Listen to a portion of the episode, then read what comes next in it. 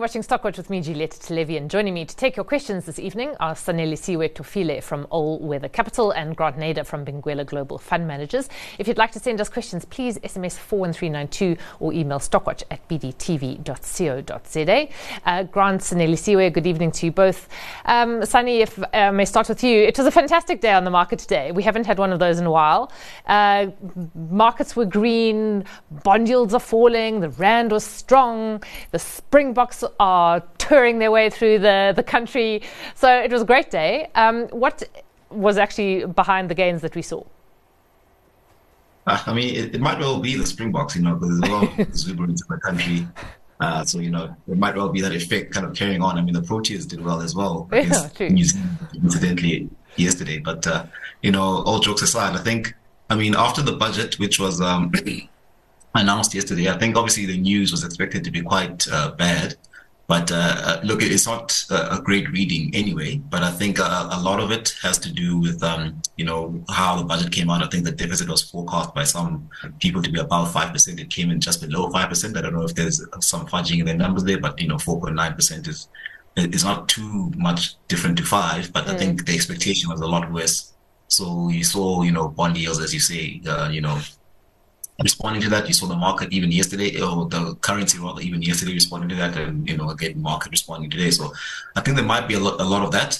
But I mean, I think also you had a very um, dreary October, just generally, you know, um, in, in the market, you know, finished, I think the market finished sort of three or four percent down. So, mm. you know, we're still in a quite volatile period. So I think you're going to see a lot of these ups and downs and ups and downs. But I think, you know, maybe the markets were probably pushed a little bit by news from the budget, and just a little exuberance uh, yeah. coming back into the market a little bit. It might be short-lived, but, you know, we'll take it. It happens. Yes. Yeah. Um, Grant, was there also, to some extent, a reaction to um, the Fed, uh, the interpretations that the U S Federal Reserve sounds a bit more dovish about interest rates, and that is also what has caused some of the optimism in, in markets across asset classes today?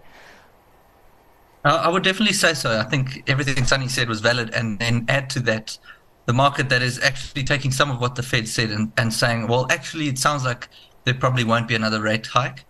And then, of course, importantly, is post the last hike, it averages about seven months or so before the first cut. So now the market's starting to think, well, if the hikes are done, maybe we can start talking about when the cuts will come. That's positive. So, so you're seeing the rand strengthen, uh, yield curves coming a bit lower. And in fact, the yield curve is steepening in the U S, which is basically the market's way of saying they think the economy is going to slow materially, and we are going to start seeing uh, the prospect of cuts come onto the radar. That, of course, feeds through into the consumer. Uh, that we saw that's why the, the S A-facing businesses, the retailers, the financials had such a great day, because you've got a stronger rand, you've got lower interest rates, and you've got an oil price. Yeah, I was looking today, just out of interest, over the last month, the rand has strengthened roughly five percent, and oil has come off about five percent. Hmm. So that's about a ten percent improvement in the rand oil price. You translate that into what we're probably over-recovering at the pumps. If we see that persist for another month, you're going to start seeing more petrol price cuts, feeds through into the pocket of the consumer. So there's this macro feel-good effect that's playing out uh, across a number of um, markets, and, and we are one of the beneficiaries of that, on top of the budget speech, which, which was an upside surprise. Yeah, I mean, that's quite interesting. Um, and certainly I think the rand and the oil price are, are instrumental for our inflation figures. Um, we had Pepkor coming out with a trading update today, and a viewer asks what, what you what you guys make of it. Um, Sanelisiwe, the, the sales or the revenue up for the year was seven point seven percent. Um, the, the Avenida business in Brazil looks like it's doing quite well. What did you take from the trading update? Yeah, look, I mean, I think generally for the retailers, trade has been tough, you know, top line, single digit growth. But I think, um, you know, a lot of that was masked by the general exuberance in the market. But I think you saw uh, the H two numbers, uh, you know, improving from H one. So positive trend, it's, it's one data point, but, you know, a positive trend is always taken well. Mm. Um, and I think, you know, the earnings being down between five and fifteen was also kind of in the market's expectations. So nothing Uh, in the number, I think, would have spooked the market.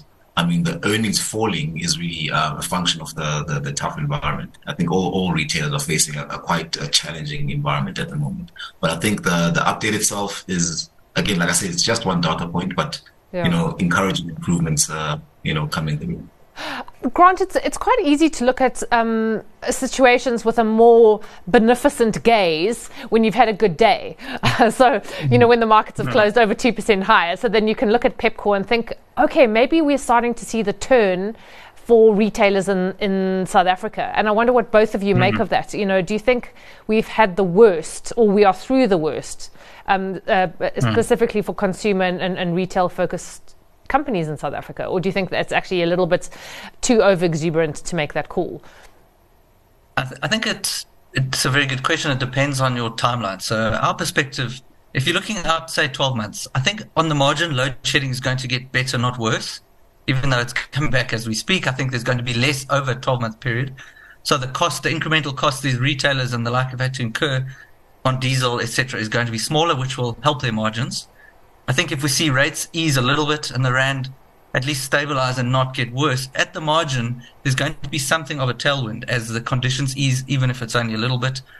And that's taking a twelve-month view. I think over the next three months, things could still get worse.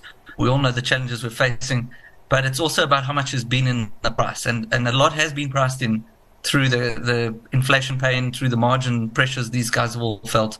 Uh, and so the risk-reward starts to look favorable around these levels from where I'm sitting. Mm. So Sanelisiwe, um, you, I think All Weather Capital, if I'm not mistaken, has a, has a sort of fairly mixed view on, on retailers. I mean, there would obviously be your, your preferences within the retail sector. Uh, ha- are you feeling a little bit more confident now, however, about South Africa's retailers? I mean, obviously the market and us included are forward-looking.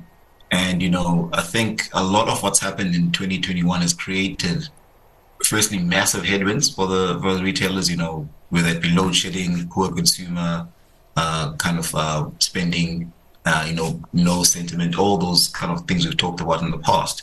So I think now we start, we're going to start cycling a bit of a low base in twenty twenty-three. So when the guys start reporting in sort of, I don't know, when they start like March, uh, June next year, um, I think the numbers are going to look better because of the, you know, the base, the, the low base that's been set this year.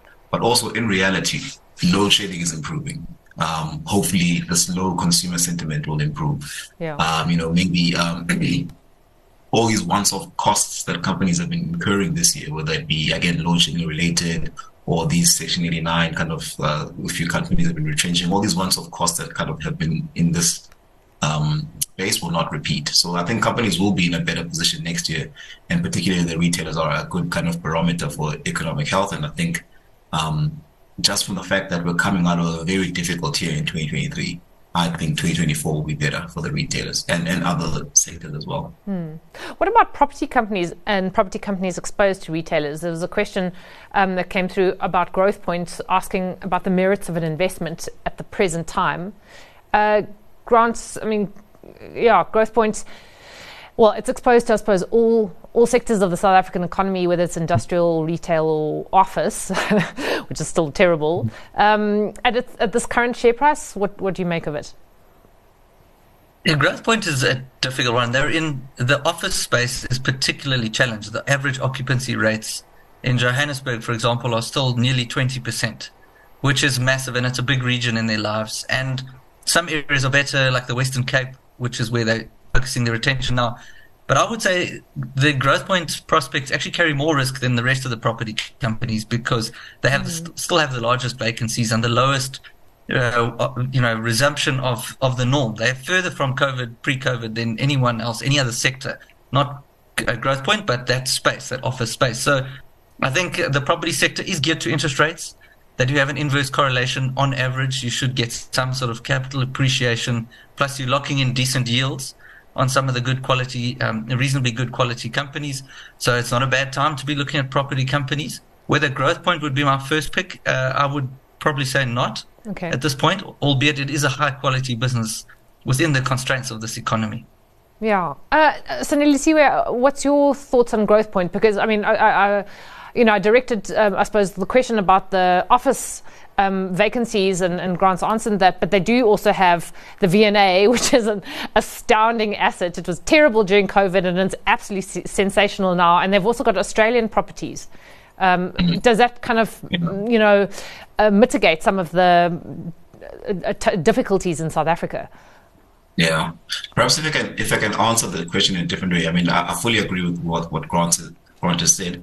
Um, I think for for us, you know, um, you know, as an investor, you have an opportunity set of companies to look at, and you know, as, as Grant has mentioned, you know, it, it might not stack up well relative to other players. So we prefer some guys with uh, uh, self-help stories. You know, so you know, a company like Attacq, for example, you know, they participate in the waterfall node in, in here in, in, in Gauteng, which is a another nice growth node. It's a mixed purpose um, kind of area, work, live, play type of thing, and it's growing quite nicely. Um, you know, a company like Spear REIT, which is based in Cape Town, uh, mostly based in Cape Town. As you've mentioned, Cape Town is booming right now, whether it be retail or, uh, you know, uh, office. Uh, office or industrial, yeah. Whatever the case is, Cape Town is doing much better than other places in the country. So a, a company like that, or companies with exposure to, say, offshore, like, you know, a Nebbi Rock and those kind of things, which might be a little bit insulated from, you know, what's going on in South Africa. So um, from that perspective, I think Growthpoint might struggle to stack up against those kind of uh, opportunities that an investor has to choose from. Yeah. So it might not be the, the, the, the best choice right now. Okay. Uh, Grant, I didn't ask you actually what you guys prefer. So um, are there, do you actually have any preferred picks so in the property sector?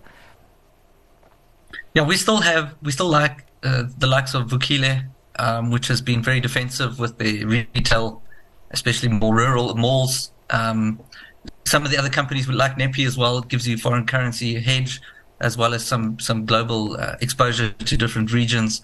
So those are some of the two of our top picks in the property sector. We have one or two others, but at this point in time, I'd probably look more at those. And Attacq also stands out to me as a, as a pretty good prospect as well.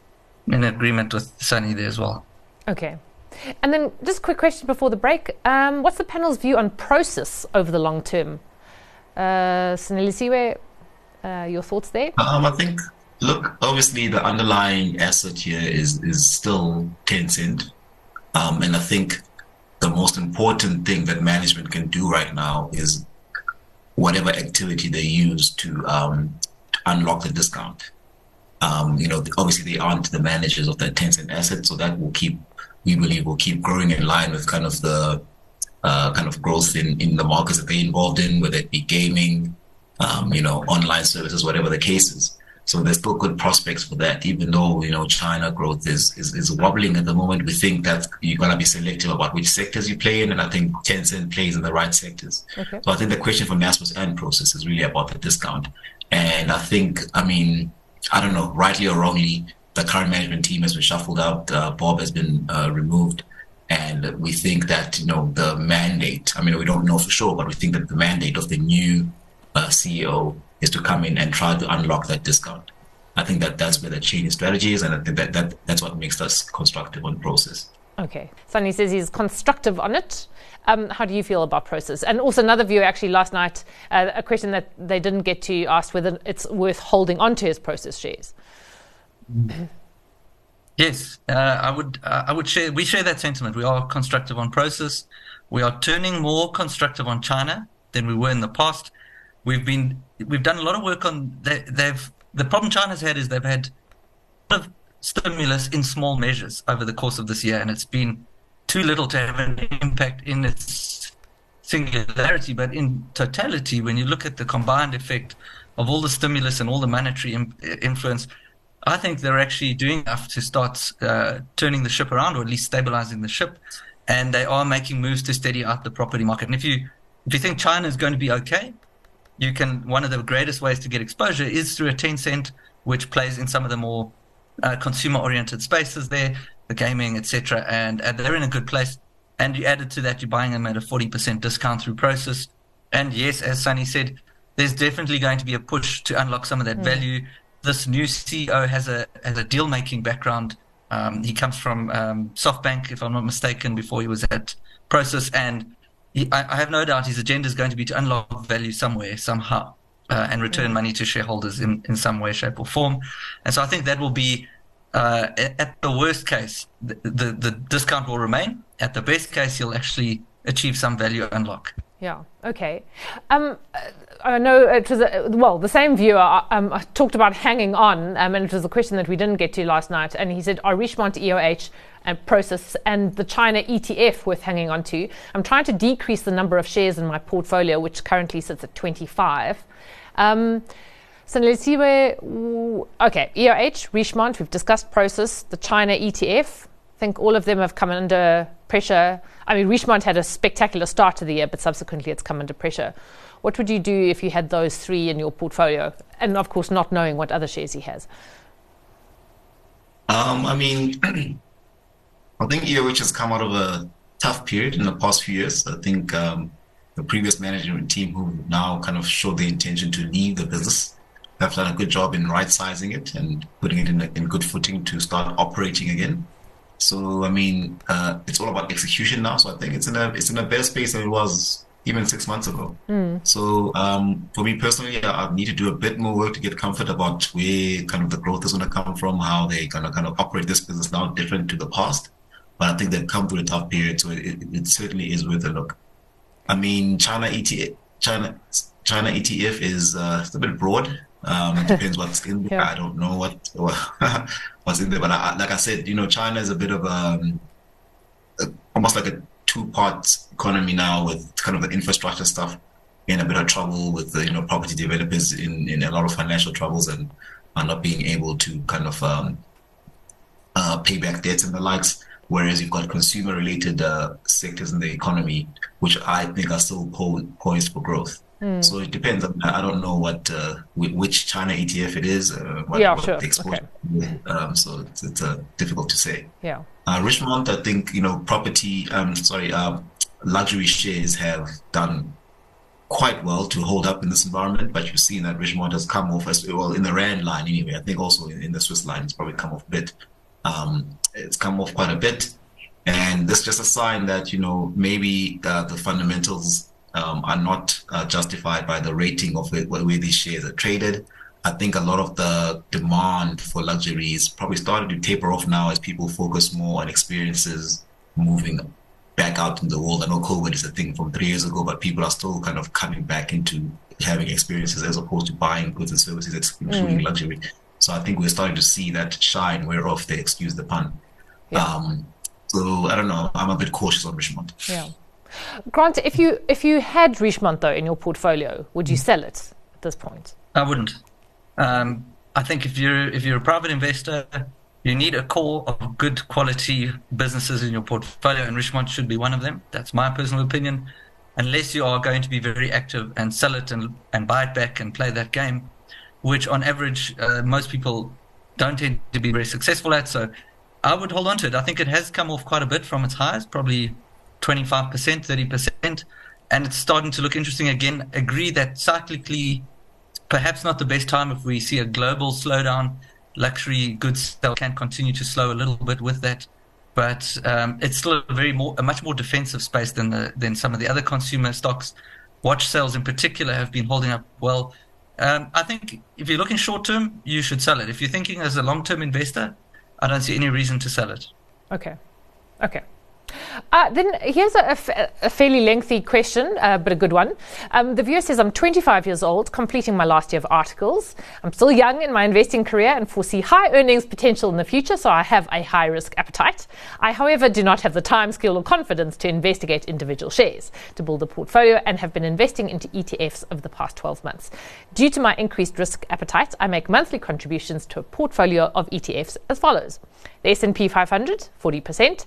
The S A Top forty, ten percent, the M S C I India Index, twelve point five percent, Euro Stoxx fifty, five percent, F T S E one hundred, five percent, M S C I China, twelve point five percent, and E C ten, five percent. The remaining ten percent cash I keep in my trading account. I'm worried that in my attempt to gain greater exposure to what I believe to be strong emerging markets, um, that I have overcomplicated the portfolio, and I'm unsure if it's actually ended up in excess fees being paid. Do the panelists believe the mix is appropriate, or have I overcomplicated this and should rather invest into a total world E T F or em- emerging market E T F that covers all these markets in one place? Sanelisiwe, what do you think? I mean, I think that for someone who isn't actively involved in markets, who's going to have a long-term view, who's uh, as the viewer says, is not, you know, confident or doesn't have the competence to uh, manage investments. I think diversification is key. So having a diversified portfolio, whether you do E T Fs or stocks or whatever the case is, I think is probably the right strategy. Um, I guess for me, the question really to be answered is how much admin the guy wants to, to have in his life. So investing in an M S C I world type of thing will reduce your admin greatly. Well, yeah. I, don't, I don't know. It doesn't use it that much anyway, but, you know, having one E T F as opposed to, I don't know how many you said there, but it reduces your admin burden. So um, from that perspective, sure. But I think the the, the angle or the, the, the attitude to take uh, to diversify the, your, your exposures, I think is the right one, especially for someone who isn't um, actively involved in markets on a day-to-day basis. Yeah.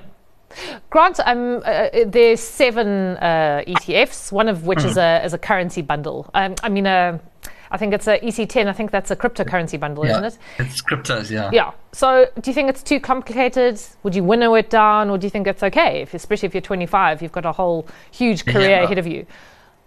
Yeah, I think absolutely. And and seven holdings is, is not excessive. It shouldn't be hard to manage, especially if you invest on a debit order basis. And if you think about it, at the age of twenty-five, the average life expectancy is closer to ninety now than it was sixty-five, seventy, which means you've probably, you've got, you could have, uh, you know, sixty years investable timeline or fifty years. Uh, you should be at your maximum, in, you know, you should be taking maximum exposure uh, and looking for maximum longevity and duration in your, in your equity. Mm-hmm. So don't be too conservative. I think there's, it's not a bad little spread, actually, from what I can see. For if you're doing it yourself, you could perhaps add uh, a little bit more, um, maybe some growth, maybe some some NASDAQ in there. But uh, that's not a bad portfolio if you're going to manage it yourself. And if you find you're not comfortable, give it to an asset manager. Give it to a fund, uh, a global asset manager and a local asset manager, and let them make the global allocations for you. Yeah. But uh, I certainly think you shouldn't be worried about being uh, overly aggressive at your age. Okay. And and it doesn't seem overly complex. And I suppose we've got two fund managers in front of us. So um, a little punt yes. there, Grant, for yourselves. Um, okay, so I'm going to get to your stock picks this evening. Um, for those who, who do like to go for individual shares rather than E T Fs, Sanelisiwe, what takes your fancy? So I think today I'm I'm feeling uh, you know, a little bit of Pick n Pay. Oh. Um, you know, it's had a terrible time uh, this year, more so than the other retailers, worse than the other retailers. I think when we do the stack, I mean, at twenty-five rand or wherever it is trading today, I mean, you're basically getting everything, uh, including like half of Boxer for free, because we, we value Boxer at about forty rand a share. We've got, um, you know, the liquor business at probably a rand or two a share, with the clothing business about ten or fifteen rand a share, whatever it is.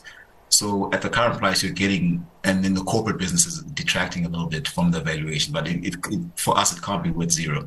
And I think there's a lot of uh, easy wins to be had out of uh, Pick n Pay. They do have a bit of a balance sheet issue, potentially. They've cut the dividend.